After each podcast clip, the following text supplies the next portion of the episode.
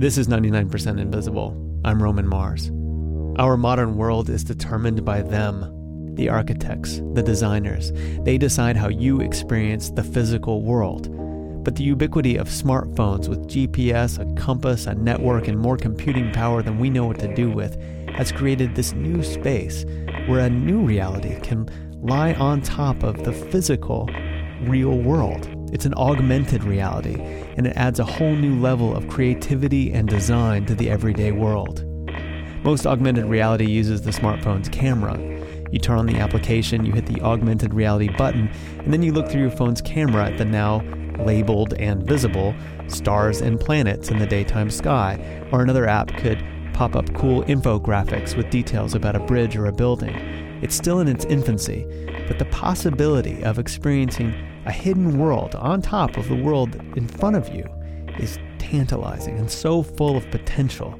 But I personally like to augment my reality with sound.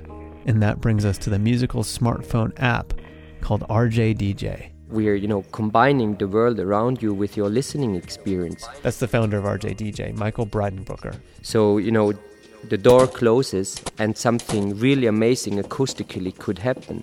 Robert Thomas is one of RJDJ's composers. RJDJ creates what we call reactive music, which is um, a new format of music which changes in relation to what you're doing. RJDJ is comprised of scenes, which are analogous to songs, but they are more like instructions for songs. There are bits of music, code for the phone's own built in synthesizer, audio filters, and these are triggered by the user according to the composer's plan for the scene. I call this quantum composing. You think of all these different possible ways that it could be um, listened to and try to come up with lots of different ways that that will create something very interesting to happen in the music.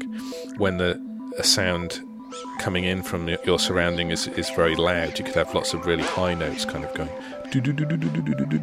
so sounds from the mic change the song, but so does the accelerometer in the phone. That's the thing that senses movement. Time spent listening can be a factor, and even GPS data can be incorporated.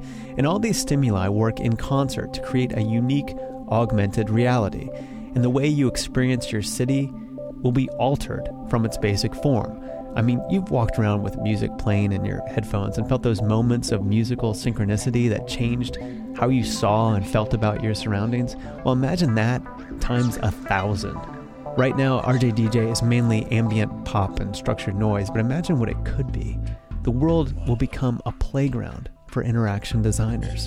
It kind of feels like you're seeing some inner beauty in everything, you know the most famous one that people get that from is a scene called The Eargasm, this kind of harmonic overlay over reality. This one's called Eargasm. I had my wife May put on the patented white earbuds to check out one of the scenes for the first time. Uh, do, do, do, do, do, It's, if it's what a steel girder would hear if a steel girder could hear.